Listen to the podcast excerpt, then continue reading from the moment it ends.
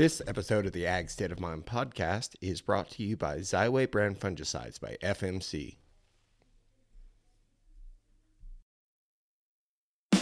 Welcome to Ag State of Mind, a podcast that examines the stresses affecting producers of agriculture and how to alleviate these stresses and improve farmers' lives. In this podcast, we discuss openly the mental health crisis that is occurring in the agricultural community and what we can do to help turn it around. Now, here's your host, Jason Meadows.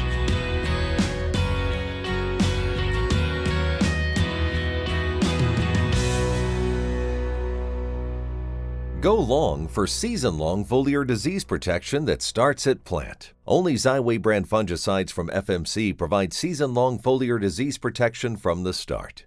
Active ingredient flutriafol moves through your corn plants as they grow for inside out protection from roots to tassel. Growers and retailers are sharing their Xyway brand fungicide success stories at xyway.ag.fmc.com. Always read and follow all label directions. All right, everybody, welcome back to this episode of the Ranching Side Hustle Podcast, a series of the Ag State of Mind podcast, which is a proud member of the Global Ag Network. With you, as always, is me, your host, Jason Meadows. But today, since it's a Ranching Side Hustle podcast, is my buddy and co host, Tyler Keckley. Tyler, how's things in Northwest Ohio? Oh, we're we're fixing to thaw out. We got some snow this weekend, but uh, it is sunny 50 right now. So a nice turn of events for the yeah. last two days. It's sunny and 70 here today. It was yesterday. It was like 30 and 20 mile an hour winds. So I mean, it just it changes like that. Yeah, we still have the wind. The wind is generally always here uh, but it did, yeah. Yesterday it was in the 20s, and we we didn't get much snow. But I talked to a buddy who's like 20 miles west of us, and he probably got from the pictures he sent me like four or five inches of snow. Um, we didn't get barely anything to even cover a, a our sidewalk at the house, but um, but yeah, today it started. It was snowing when we went to church this morning, and when we came out of church, it was kind of trying to snow. But then as the afternoon went on, when I went and did chores, I actually didn't have to put like a big Carhartt coat on, nor did I have to put like uh, copious amounts of layers on. Like jeans and a vest were sufficient. That's great. I mean, that's like the best time. Like whenever it first starts warming up like this, it's you know spring's coming. Now I know there's going to be a cold snap come before this, um, or, you know, before it's all said and done. We it always happens, but it's just like you're you're getting into the the time where things are like you know stuff starting to green up a little bit. I mean, it's just like a time of this is like the time of hope in my the way I see it. Yeah, I would agree to that. I mean, we've got some sprouts of green trying to come through some pastures, but we're also in this in between season of between winter and spring. Mm. And um, I'm not sure what you guys call it in Missouri, but we just call it mud. Um, yeah. And we have lots of yeah. it this year. Lots of it. Just yeah. that that freeze and thaw and frost trying to push its way through the ground, and it's uh, we basically spent a lot of time in the last two months prepping on how we're going to fix all of the mud that was created um, either last fall or coming into into coming into spring. Yeah, it's not as muddy here as it's been. Um, mostly these warm temperatures kind of take that out of the equation a little bit, which I'm thankful for. I mean, the ground's still wet, but we can get around in the fields now, and um, it's it's better it's actually better than normal here but also at the same time it almost worries me because i don't want to end up in a drought either. So it's just yeah. this like you know where you're never satisfied with the weather you're never satisfied with the conditions it seems like something's always like there seems like there's always something to worry about. I think that's pretty consistent across all of agriculture. We're all usually the most frustrated about the things we cannot control, which the weather being the number one, yep. the number one item, right? Sure. And um, doesn't matter what kind of what kind of you know ag business you're involved in. Uh, weather always seems to be a, a, a hot topic or cold topic, depending on what your day looks like, where you're at. Yeah, and today is almost like a holiday for me uh, because it's and since this is the Ranching Side Hustle podcast, I think a lot of people will kind of agree with this in the fact that daylight savings comes today. And that means i get an extra hour of daylight in the not in the evening to uh, work with. How what are your thoughts on daylight savings time? I, I like the the sun staying up later. I, I guess the the actual changing of a clock seems a little monotonous to me yeah. at this point. Uh, but yeah. I, I, do enjoy I do enjoy getting getting a little more time in the evening. I mean, when I lived in Tennessee, the biggest struggle was in the wintertime because I'd go to go to work in the morning and it was dark. And before I left the mm-hmm. office in the afternoon, it was dark. And mm-hmm. so it's just that cabin fever through the winter really just really plagues people. Um, so I am I am grateful for a little more sunshine. I mean, what I think sun sunset tonight is like 740 here. And okay. I will take that. I will take that. Yeah. So yeah. Yeah. It'll get dark around seven here. Um, and that's, you know, it's for me it's almost ideal because no matter what I, it's pretty much dark in the morning anyway because i get i get to work it i mean i leave the house most mornings at around five um, and then so i mean it's going to be dark no matter what time of year so getting all that extra time in the in in at night man, it just it makes such a big big difference for me. Uh, the one person that doesn't like it though is my wife because she knows I'm not going to be in the house as much. yeah, I think as kind of spring and summer roll on, I, I actually do appreciate it even more because my I shift when I do my chores. So like throughout the winter, I'm, I'm, trying uh-huh. to get them done earlier in the day so I can actually not run off of the headlamp all the time, which still right. inevitably happens if if you're doing any kind of outside work in kind of the fall, winter, early spring months, you're you're you're using flashlights, headlamps, whatever you've got. But I would say like as summer rolls on, I'll, I might actually do chores more closer to evening. So like have dinner with the family or come home from work, spend time with the family, have dinner, and then then I can bomb out and still get chores done in the daylight. Um, yeah, it, and it's I can't say it's all all that often, but it, it at least gives me um, I guess more opportunities to kind of be flexible within that evening schedule and not so fixated on just trying to get stuff done in the daylight because we generally don't have much problems, but there's always a when it's dark and you're feeding cattle, whether that be feeder calves or big feedlot calves or cows, and it's not being able to see past what your headlamp shows you or the tractor lights have. Yeah for some reason just yeah, adds an ounce yeah. of uh and maybe I don't want to really say fear, but you just have a lot of anxiety, anxiety. going into that. Yep. like, yeah, yeah, like yep. if cows are hungry, they can get a little pushy coming to feed, or big feedlots yeah, too, same way. Um, so, yep. I guess I'm excited. I'm excited for the spring. I think it's you know the season of of kind of hope and being able to kind of see that spring flush come in is going to be really really fun. And I know here in Northwest Ohio we're we're late. I know I've got buddies down south still on they're on green grass now. Uh, we're not we're not yeah. quite there. we're not quite there at all. So uh, my dad always said here April 15th is is our like that's usually our no no point of point of no return kind of um, okay so what i've found is I try to feed hay if if I when I do start feeding hay, I try to push it out later. So I try to not start feeding as early. I try to stockpile a lot of that fall mm. growth and yep. then try to not feed as early, you know, not try I, I my goal is always to not feed until February 1st. Um, feed hay. That has not that didn't happen this year because we were kind of uh, we were kind of short on grass for because of the fall drought. Um, but eh, but but I remember when I was a kid though, we fed hay from Thanksgiving until April fifteenth, uh, pretty much. So I mean things things have definitely improved here. Um, so uh, I, but I, I try, I, I, find myself pushing that, that date I feed into the spring longer and longer out because I, well, as you know, you are a kind of a, um, in fact, I think you're probably better than me as far as being a grass and soil nerd.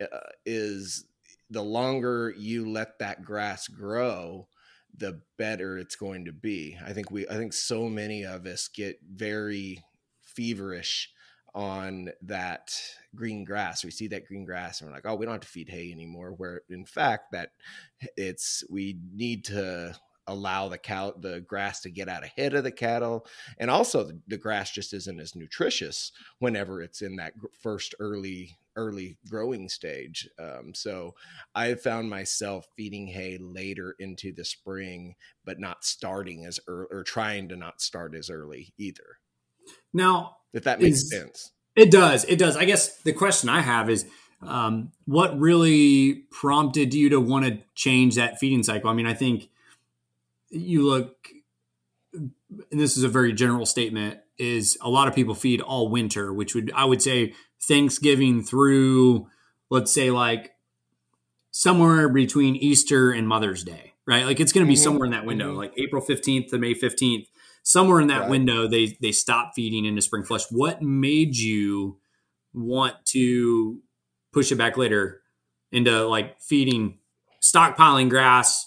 And then like what were some things that you did to like it, it it's one thing to say my mind says i want to go and i don't want to feed hay until you know february 1st right? That's the plan. What steps did you take to make sure you could do that in a plan, right? This is kind of a budgeted mm-hmm. plan.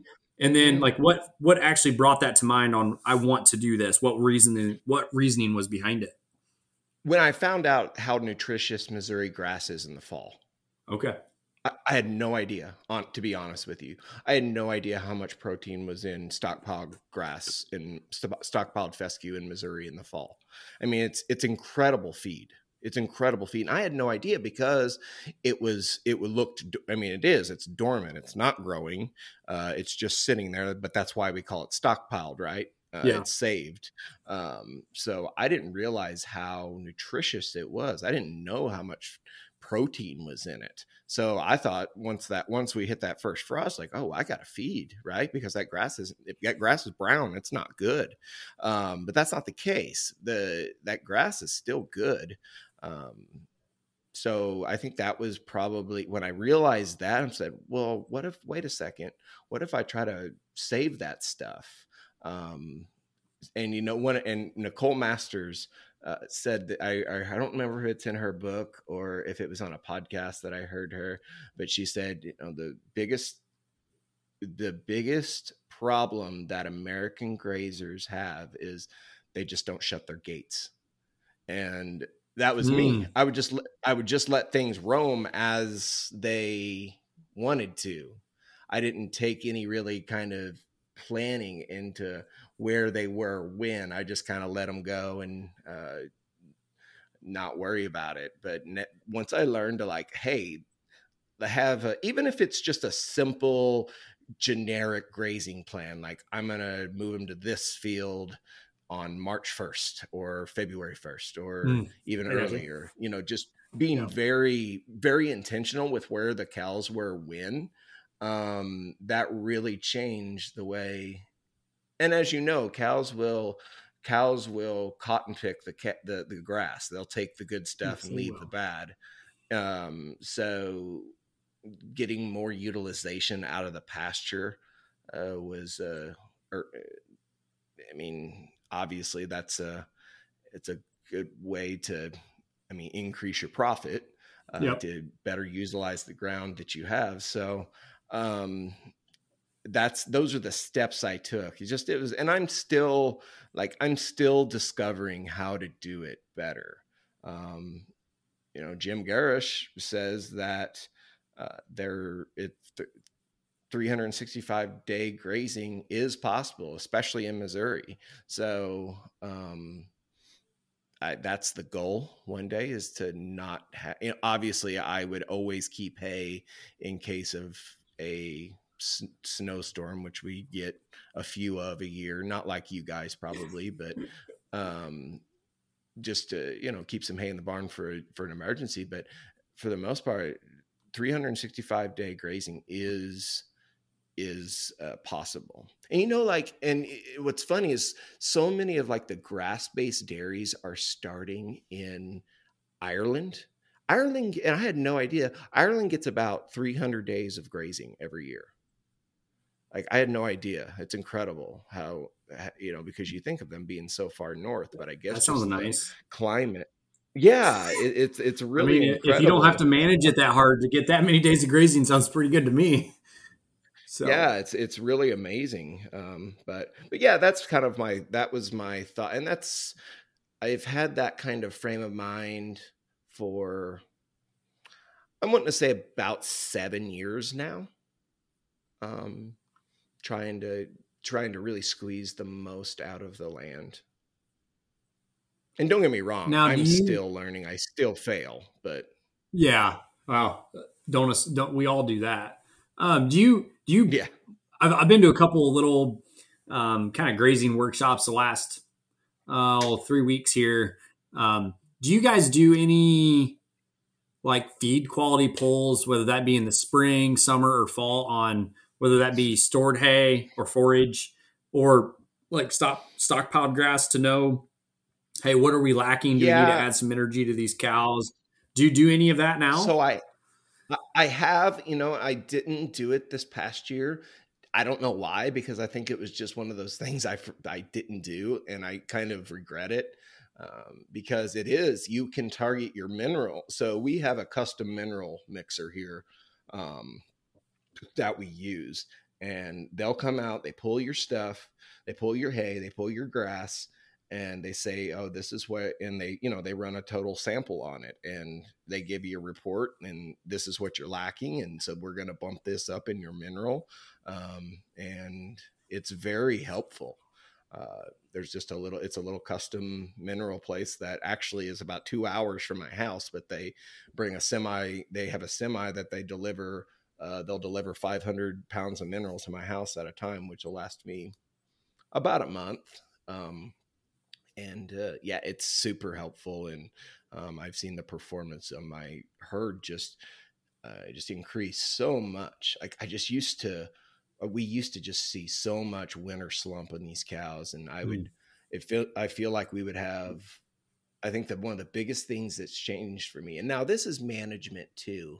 Um, this is management too, but one of the biggest things that's changed for me is I've seen my like cow loss, like my mature cow death rate drastically decrease. Mm. Um, I, I would have, I would have two or three almost. It seemed there for you. I mean, one fall we had like eleven or twelve cows die, um, and it was just sickening. Just I just I was in uh, such a just state of just like dismay. Uh, I don't remember how long ago that was, but that was a bad year. Um, but I think that's one of the things I found, and I think my management technique has gotten better because I've become much more intentional on culling our cows uh, as uh, getting rid of cows whenever they're not productive anymore instead of mm-hmm. when they're about to die. Um, mm-hmm. So I, I keep my I keep my herd a lot younger. I try to increase turnover rate in my herd a lot more. Um, but also, I do believe that I am supplementing them better with mineral. Uh, they're not lacking the things that they were once lacking. And I think that's come from us using a more custom type mineral provider. Yeah. And I know Definitely you're, some... I know you're a, you're a big win or you're a big Vitaferm guy, are you not? Yeah, I've been I've been using Vitaferm for three years. This will be my uh-huh. third third or fourth year with them. I think when we bought the ranch, it, it's kind of a weird story. I, I mean, I guess I'll just I'll just go through it. I, I went to uh, Ohio Cattlemen's Association has a young cattlemen's conference, like a two day um, kind of workshop, and it's really just to get networking and try to get young producers involved in the association. And they just they book you with a they book your room and they intentionally stick you with somebody else, which I'm not used to. Right for work.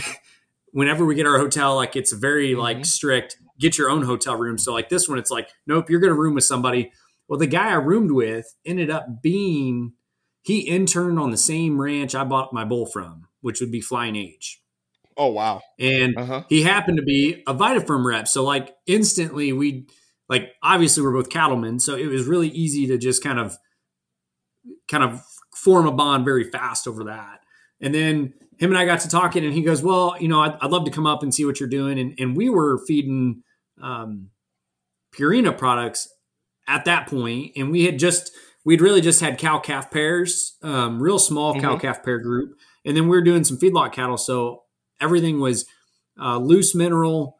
Uh, and then we would feed some like one or two tubs on on stress calves or, or wean calves, and then we would top dress everything with our uh, our big steers. And he came up and just the service he provided, they had a product that fit just about every niche of our business. And so we've been we've been running Vitaferm. Yeah, I think it's been about three years, three and a half years now, and been really happy with it. I, I'm sure we could get a custom blend, uh, whether that be from you know one or two of the feed mills that are semi close, but I've never mm-hmm. asked them. And when I switched to Vitaferm, I was a little hesitant. I, I think that their kind of their brand seemed very mm-hmm. on the show side, and I think that's what a lot of people maybe yes. associate them with. Yes. Um, yep. mm-hmm. They have they have products that are designed for the commercial cattleman that I believe, based on like my market, where I'm at for my mineral, right? Like where you're at, where um, you know, if I when I ranched out in Wyoming, where they're at, or Nebraska or Tennessee, like uh, those places might have different price structures just based on location mm-hmm. and, and, availability. Mm-hmm. But for me, it was priced cheaper than going to the co-op or going to Tractor Supply. So like when people, oh, really? Yeah, when people send me a note, they're like, "Oh, you, you, must be, you know, no wonder you work off the farm. You're buying all that Vitaferm mineral." I'm like, trust me, I know what I pay per bag and how fast I can can go through it. Like this is cheaper than a lot of these other things I could use. Uh, but yeah, so regardless of that, we we switched to them and we've given them a try. And the fact that they've got a product that kind of services every niche of the business that we're in, eh, which is several, has been really helpful. And um, shout out to Ty. I don't know if he'll listen to this or not, but Ty is my mineral guy.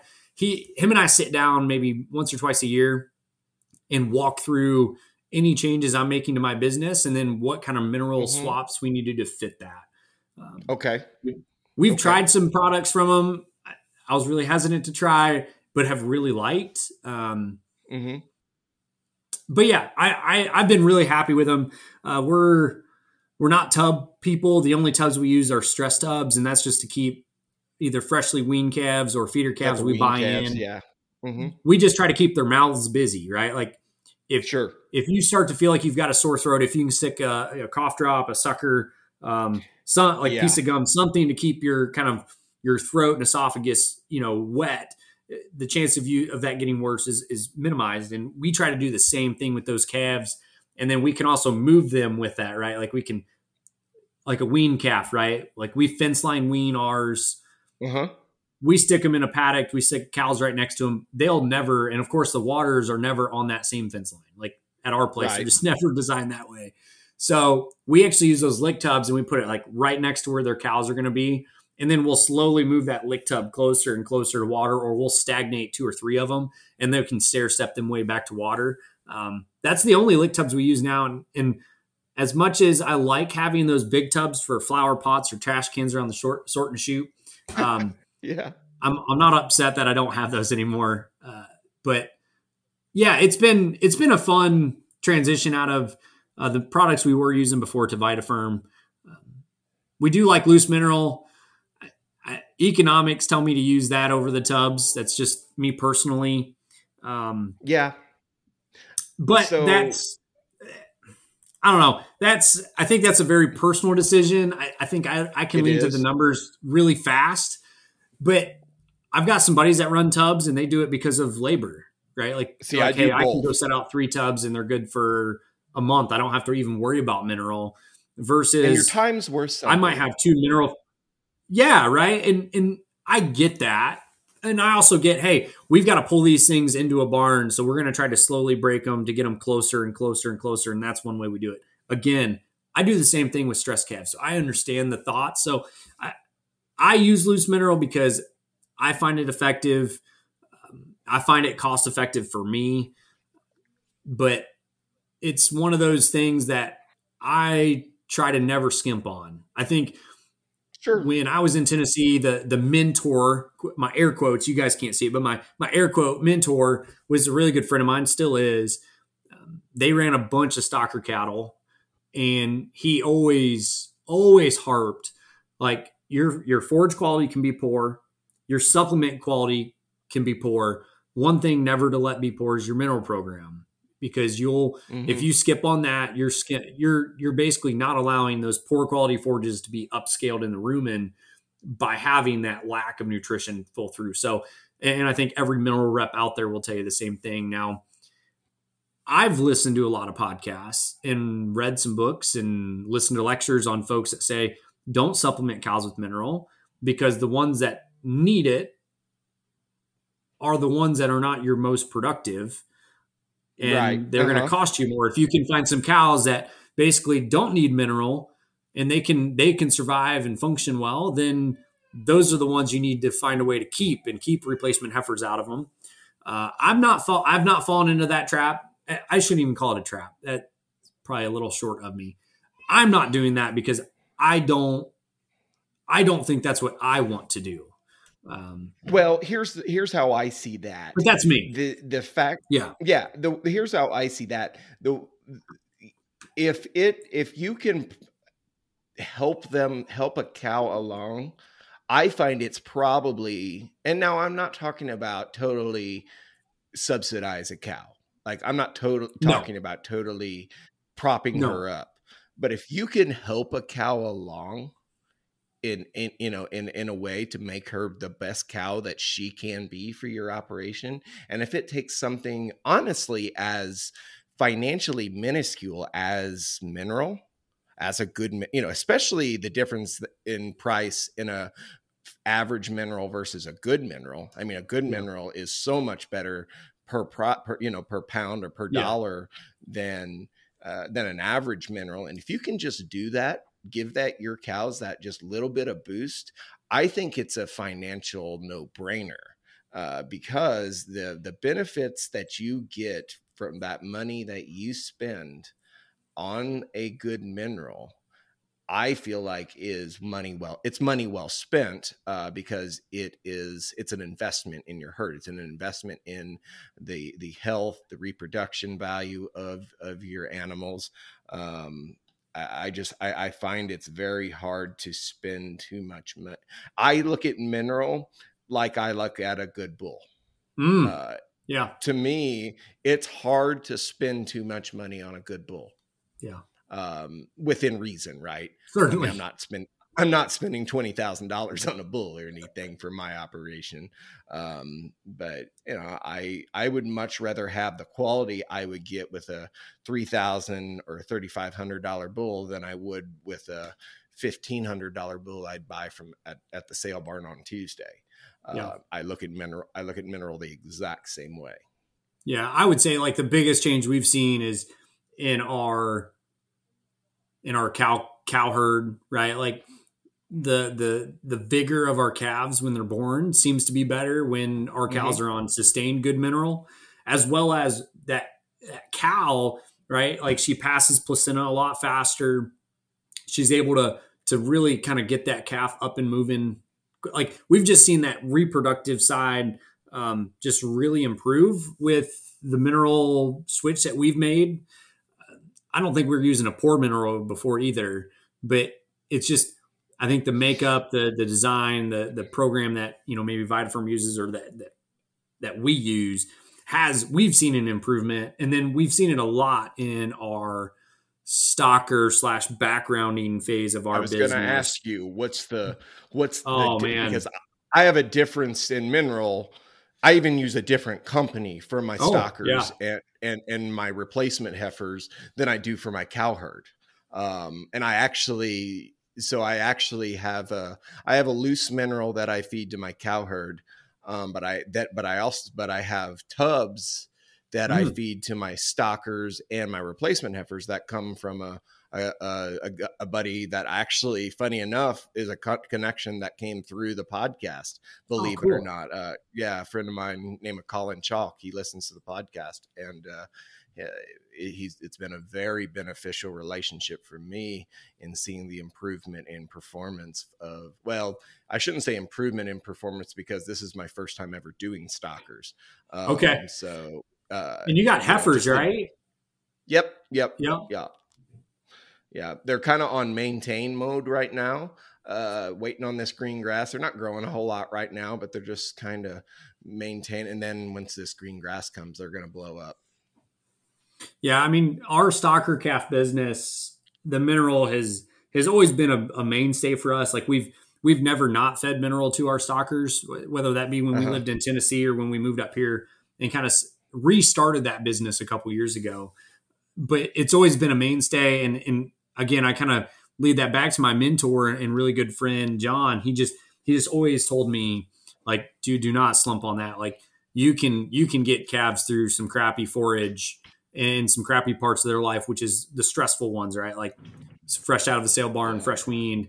Uh, you can get them through to a certain extent with a really good mineral, and, and we still use Vitaferm for that. They've got they've got a product um, product line that we use.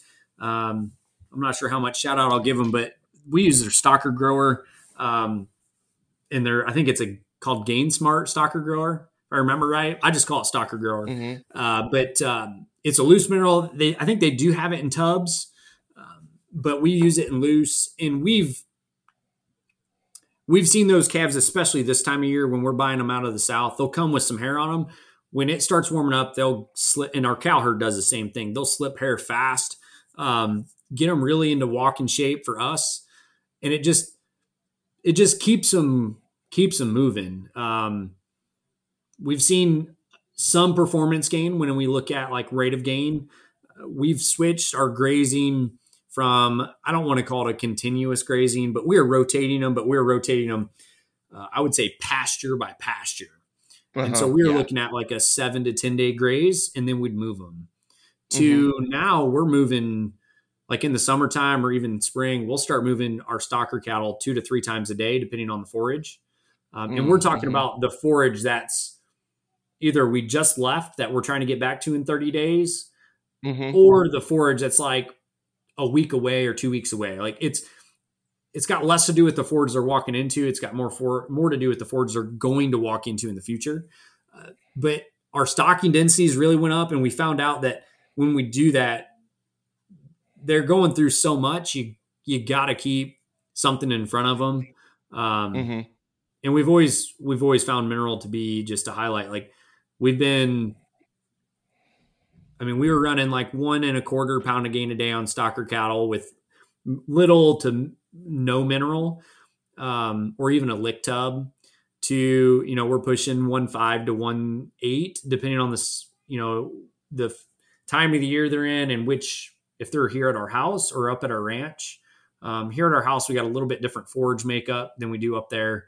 We got a lot more legumes here so Mhm. they get a little bit better protein level um, and, and energy here than they do up there but regardless we have seen some performance games i'm not going to contribute all of that to Vitaferm because we're in the middle of our kind of uh, a little more intensive managed grazing when we switched we were already kind of doing Uh-huh. that Uh-huh.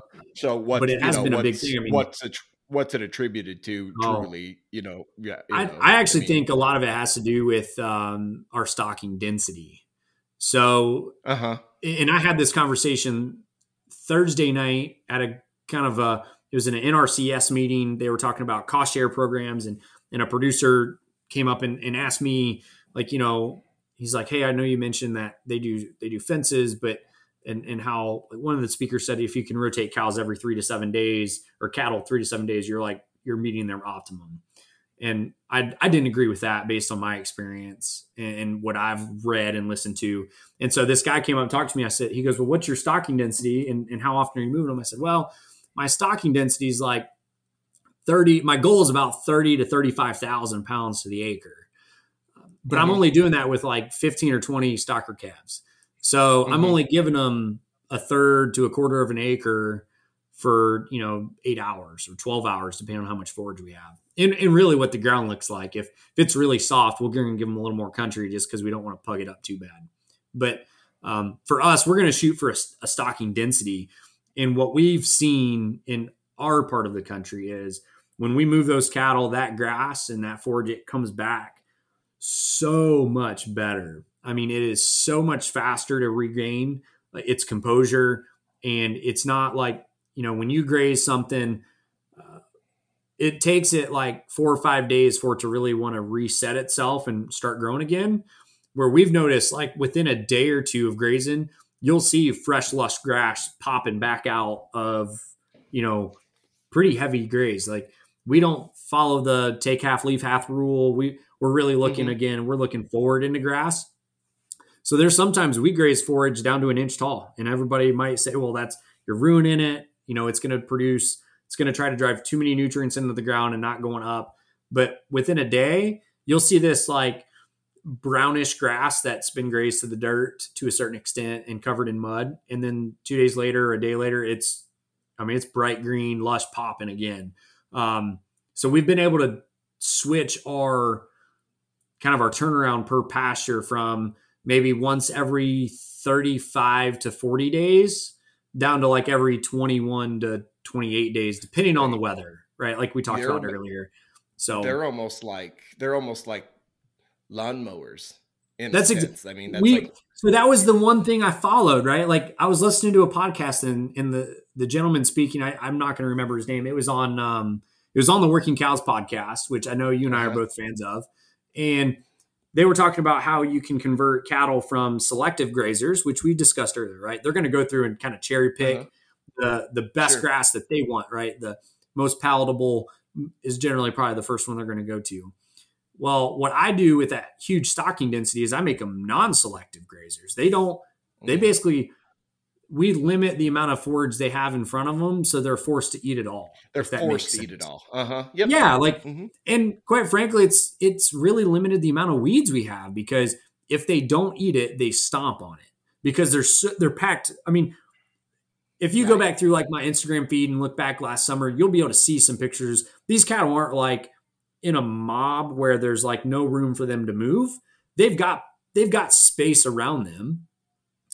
Um, it's like think of a basketball court and I've got like 15 head of feeder calves on. Right? A basketball court or a hockey rink, it's it's not it, they're not like packed into like sardines is maybe what I'm trying to get after. So they have plenty of space, but like our thistle problem, which we used to I still hate thistles, but we don't deal with them as much because those cattle like if the cattle don't graze it, which they do, cattle will graze thistles. I know people don't think they will, but they will if they don't graze them, there's like one left in a pasture, and I can just go out there and break it off with a pair of boots, um, and it's done. Like we don't deal with that problem anymore. But I would say that switching them to non-selective grazers has been a huge help for us. Um, but it's you got to manage it right, and so you know, like we're planning out right now. I think I'm going to be gone in June, like two whole weeks in the month of June. That like I'll be gone like second half of the second week of June and then like all of the third or fourth week of June. And so now I'm like already planning grazing for those windows because I really don't want to force my buddy who's going to do chores for me to have to come here twice a day and, and move cattle. So it's like, okay, do I destock or do I just set up pasture rotation where I can stockpile in a, in a paddock where we can cut them loose for a week and then walk away. And he, he just has to come here and make sure they're still inside of a fence and alive. Like that's it. Sure. Um, sure. But regardless, I would say the I would say the biggest change for us, and we're slowly trying to make this change at our ranch. Our fences up there aren't quite built. Um, they weren't ever built with the intention of pretty heavy stockpile grazing or or heavy like managed grazing, like what we're doing with the high stocking density. The yeah. fence I built here at my house, we I built it and designed it to do that. Like that was the entire intent of how I got them built was to manage that grazing way more efficiently. So we have probably more paddocks here than where a lot of people would just because I needed some semi hard interior fences that I could still utilize in kind of a strip grazing model, if that makes sense. Right. Sure. Sure. Sure. But so we haven't okay. started really grazing yet. So we're probably, right. I would say, every bit of a month. 30 days. Yeah. Yeah, I it just depends. I mean, if we can, I think all of next week it's supposed to be highs in the 60s here. Um, yeah, same here. Yep. We'll probably really get. I, I I would imagine frost will really get pushed out of the ground next week, and we'll really start to see some some greenness. And I'm like you, like you mentioned earlier. I I would much rather feed hay for an extra week or even two before I push cattle on um, on that grass. Yeah, on that grass. I mean, it's just there's not as much nutrients episode. in that spring flush. Yeah. It's like 99 percent water. Um, yeah, and it goes right. It literally. Oh my gosh! Don't stand right behind that group of cattle. Good yeah, night. Yeah. Um, yeah. Yeah. So we do generally wait a little bit, but we don't want to wait too long where we're we're then trying to fight ahead of it because I don't like clipping pastures. I just I don't like the cost of it. Um, I'd rather graze yeah. it. But sure. regardless, we're probably a month or 40 days away from grazing, um, which works out really good. I just brought up a group of stocker calves last Saturday, not yesterday, the week before, um, from the day that we're recording this. Um, and we'll hold those at the ranch on kind of our backgrounding lot for another three to four weeks, which actually it, I didn't plan it that way. It just kind of the way it worked out. Uh, we're on a we're doing a feed trial for them for a, a feed company um, and so when we come off of that feed trial, hopefully that'll be in about a month or just over a month. Uh, they'll be able to come on the grass here at my house. That's the plan, at least. Of course, it's always subject to right. change. So, right, right, right, right. So, okay, we have about honestly, I'd like to about ten minutes left here. Perfect. And I want I want to shift some. I want to shift here. Okay. And you say we when you talk about your operation. I want to talk about how your what what role Amy plays into Southern Roots Ranch, and then I'll kind of share how Carrie plays into ours. Yeah, so I say we a lot because it's not just me. It's it, mm-hmm. and it's mm-hmm. not always just Amy and me, right? Like it's sure, yeah, yeah, yeah. Right, like I've got a group of friends that we talk, you know, a lot of us daily on different aspects of the business. And so it's kind of a, a group effort regardless. But um, speaking of Amy, my wife, um, I would say her primary role is she gives me the margin to go do it, right? Like she takes care of the house and the kids that allows me to go out and do this, which is a huge help, right? Like mm-hmm. I think it gets undervalued a ton. I try not to undervalue it at all. It gives me the margin of time to go to go and do that. Um, right. I would say when you look at like tangible responsibilities, when it comes calving season, which for us will start, I think, uh, based on dates that we have, like April 10th is the start of our calving season, um, plus or minus, you know, a week or two. Um, but regardless, during calving season, she is she's really interested in, in calf health and um, kind of watching over those cows and, and really she's she's got a detailed mind so she's able to kind of really notice the difference in those cows as they progress into into calving um, i'm more of like hey i got to go feed these cows or i got to move these cows so i'm going to go do that plus these 10 other things mm-hmm. where she's much more like hey you unroll the hay drop me off and i'm going to walk through them and look at them or i'm going to make sure this calf is mm-hmm. doing well um, on the other side is she has been starting to do for our freezer beef side of our business and really even our our kind of cow calf um, and stocker business. She's been doing a lot of our bookkeeping lately which is a big part of the business. I enjoy i'm a numbers guy um, but mm-hmm. she's really taken hold of like here's my customers. Like we took four head of freezer beef in two weeks ago. She's she's totally comfortable with, hey, give me the list of customers and I'll I'll get all the invoicing done. And it seems very minuscule. It would it probably takes 30 minutes or so to get the invoicing for four head of freezer beef done, but it's 30 minutes. Um, and it's not just the time, it's a gesture for me. So in the depends on what group of calves we have here. A lot of times I'll need her help just to move cattle because if we're using our tumble wheels, sometimes it's better with two people than one. Um, tumble wheels was new to us last year. I don't know if you've seen them or not. I'll uh, yeah. If you guys haven't seen those tumble wheels, I think Gallagher makes the ones that we have. Um, we've really liked them, but you got to keep that fence hot because if you don't, cattle will wreck those things. Um, yep. And Gallagher, if you listen, the orange clips need to change. Instead of giving us orange clips, just pack it full of zip ties, and that'll be way better. Um, the orange clips are not friendly to anything. Um, that was a sorry about that soapbox, but regardless, Amy is more on the like bookkeeping, and then she she manages the non-farm stuff that needs done. Right, like our family still needs to function, and kids still need to get places, and um, like the house still needs managed even when the ranch is going on if that makes sense. So, so i think it, it, makes a lot of sense to me because i've i mean that's exactly oh, i mean you know some of the some of the things that happen here are different but i mean for the most part that's exactly how carrie like contributes here. Yeah. she's she runs the kids to and from school. Uh, she you know, cooks for our house. She grocery shops for our house. I mean, the things that like, I, I don't know how I would ever do them. Like, I, and I don't mean that. I mean, I could do them, but like the, it's just, it, our lives are so much better because she does do them. And uh, it just makes my, makes everything just so much smoother for me.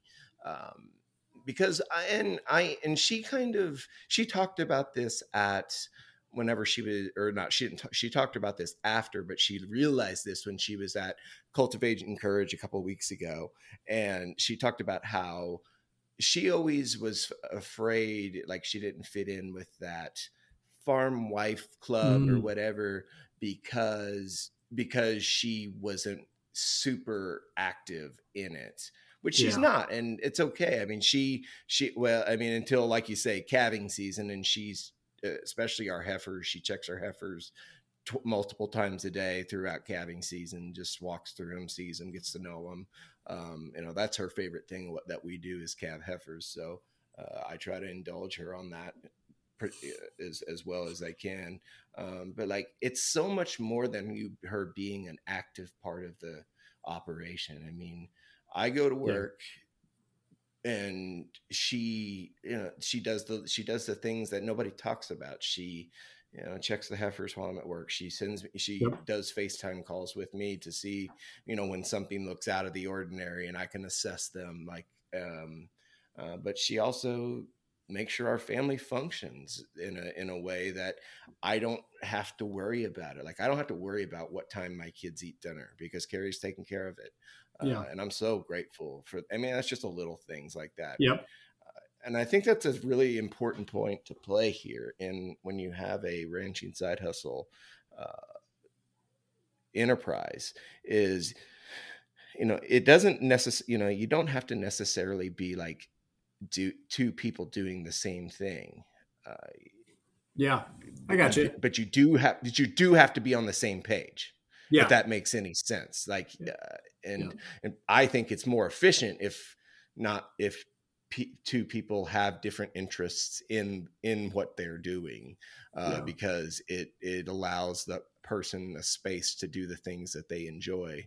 Um, instead of the things they have uh, that that they kind of uh, have to muscle through. Yeah, she's.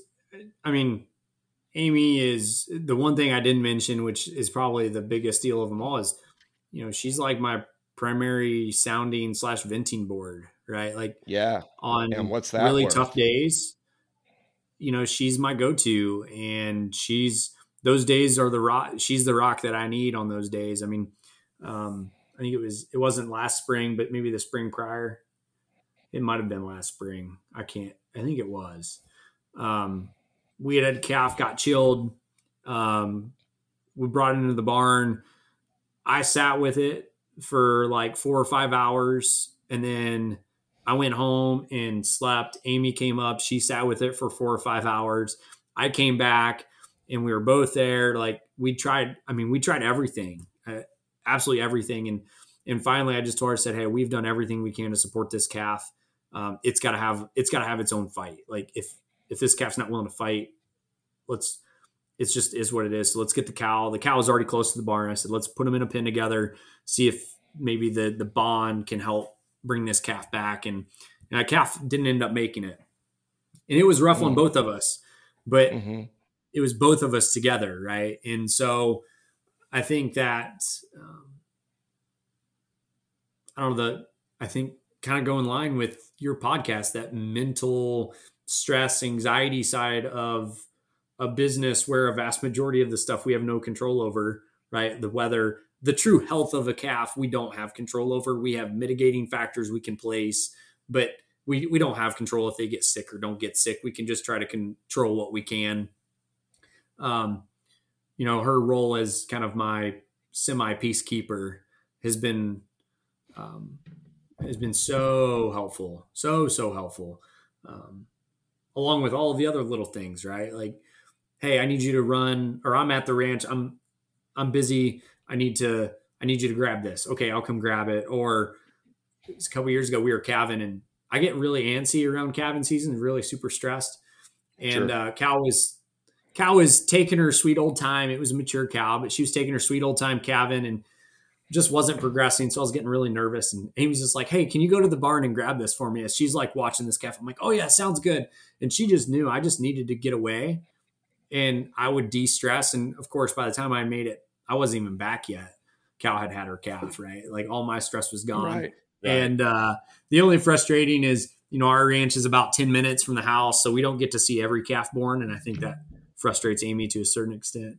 Um, but, uh, but no, it's just, having that person that knows you super well and knows how you react to things and being able to be there for you um, because this is not this life is not easy uh, a ranching right. business is not is not always easy so having a person that can be there for you when you need them and or when you need it and even when you don't know you need it they know it um, and they can step in and kind of help you walk through those muddy times yeah, I mean, it's it's a big part. Like, I mean, it's it's a, a, to me. I mean, to have a well functioning. I mean, not just ranching business, but just any type type of small family business. You know, the the marriage has to work first. Yep. Um, yeah. The marriage has to I'm, work first, and that that has to be the priority. Of course. And then everything else falls in the line after that. If, if Amy told me today, "Hey, it's either us or the cows, which I don't think she'd ever quite get to an ultimatum that fast. But let's say she did, you'd see a for sale sign on everything. And quite frankly, I might not even put a yeah. for sale sign on it. Our local sale barn sells Mondays. I'd load or Mondays and Tuesdays. I'd load them up and roll them out. Like it's just that if that's what it is, that's I'm not married to these cows. Um, so yeah, but I know we're cutting short on time. So I've got one question to ask um, and I can even answer it too. But I think, you know, if if we want to say we're having a ranching side hustle, we eat beef, right? So, what is a meal that you've had in the last week, or a meal you want to have in the next week that has beef as kind of the the mainstay protein? What's that menu item look like for you, Jason? Oh man. So I told you I had a surprise question. okay. No, no, no, no. This is really good. Okay. Okay. And this is perfect. Perfect. Perfect. Oxtail soup or oxtail Ooh. stew. Okay. So my friend at work, eh, he's a he's a nurse anesthetist. A nest, nurse anesthetist. I think that's how that comes out. Anyway, sure. sounds good uh, to me. Uh, yeah, he we were talking about um, we were just talking about eating food. And he's talking about, man, I just love, I love oxtail, oxtail stew. And uh, if you, if you, you got to go back a ways, uh, un, unfortunately, but our last ranching side, well, our only guest so far, uh, Allie Fender, she showed uh, when she was doing one of her uh, one of her beef processors, you know, the home processing uh, on on her Instagram a few years ago. Uh, she showed the meat that is in that oxtail. I had no idea uh, that would look that that it was so meaty and so well marbled. Like it's just it's superior like meat and I had no idea, and I'm almost like ashamed to say I had no idea because you just, I mean, I, again, I'm ashamed to admit this, but if I got an, first of all, if I get a, if I split a beef, um, I usually say, hey, the other, the other person, like, I don't want this. I don't want this oxtail if you want it, or even, and if I do get it, I would usually give it to the dogs. Um, but I'm now like I'm never going to do that again. I'm going to keep it and I'm gonna I'm gonna try it. I'm gonna so I don't know if it's gonna be in the next weeks because I don't think I have any. But um, the next time I get one of my beef processed, I am going to have oxtail and I'm going to try and make an oxtail stew with it. Well, that makes two of us because you know we've been selling freezer beef for like six years and I've never kept an oxtail ever. Uh-huh. Uh, we had we had one. I had one customer, um, and his his in laws when they would come into town, um, like they would make an oxtail dish, and it's like a delicacy where they're from. So they would, and they obviously are really good at it. So he would actually every customer of mine that goes and hauls in freezer beef. One of the questions I, I always I always offer to him is like, hey, if if these items you don't want, let me know and I'll buy them back. Generally, it's like briskets. Now it's oxtails. I've got one customer that wants all of the tallow. Um, and so it's like all these random things. Well, he always bought my oxtails. Well, they moved. And so now like getting him oxtails is a little more challenging. Um, mm-hmm. So I will, I've got some beef going in uh, April or May for us. I will have to keep it and I'll have to find a good recipe and, uh, and bust one out too. So that that makes two of us with the oxtail. There we go. So yeah, isn't that funny? That's funny. So it's crazy. Yeah, I so with in keep it in line with what you're saying. Talk to us. I'm gonna. I'll put this question out on our social medias. Let us know what kind of beef you guys are eating, and this is to Ooh, the audience. Yeah. Uh, let yep. us know what kind of what you know what if we're both beef producers. We love beef. Obviously, we're passionate about it, and we want to know what you guys are eating, what's on your plate. Yeah. Or even if you got a really good recipe, share that baby out. Yeah. I mean, that's sure. It, I mean, or sure. don't be stingy I mean, like, with it. You can you can say like tonight we're having spaghetti, right? Like, hey, spaghetti and sure. ground beef, bingo. It's a mainstay in our house. We go through a lot of ground beef, and that's if that's oh, what's on your plate. So much ground beef. Oh my gosh. Yeah, yeah it's yeah. Yeah, but you know what? I'm not upset about it, to be honest with you. so, yeah. but yeah, yeah share out what um, what beef cut is either on your menu or uh, or even like if it's oxtail or hanger steak or uh, flank steak or flat iron, like a cut that you've not yep. you've heard of but you've never tried. Maybe share that out too. Sure. Yeah. Yep. Yep. So all right, buddy. Well, thanks again, as always. Uh, I look forward to these conversations every month with you. Uh, we had it; it was one week later than it was supposed to be this month, but you know, I think that's okay. Um, it happens. Yeah. So uh, next week, next month, I think we're going to have a guest on. Um, so uh, everybody look forward to that, and uh, I'm just uh, very grateful for the opportunity to do this because it's something that I know I'm passionate about, and I know Tyler's passionate about, and I know so many of you are as well. So uh, I thank each and every one of you for listening. Uh, thanks to Tyler again. Uh, appreciate you, buddy, and I appreciate you sharing this with me. Yeah, man. Thanks for the invite as always, and uh, look forward to uh, the interview guest we have next week. It should be a good one. So uh, catch you guys next week or next week, right, next time. It probably won't be next week.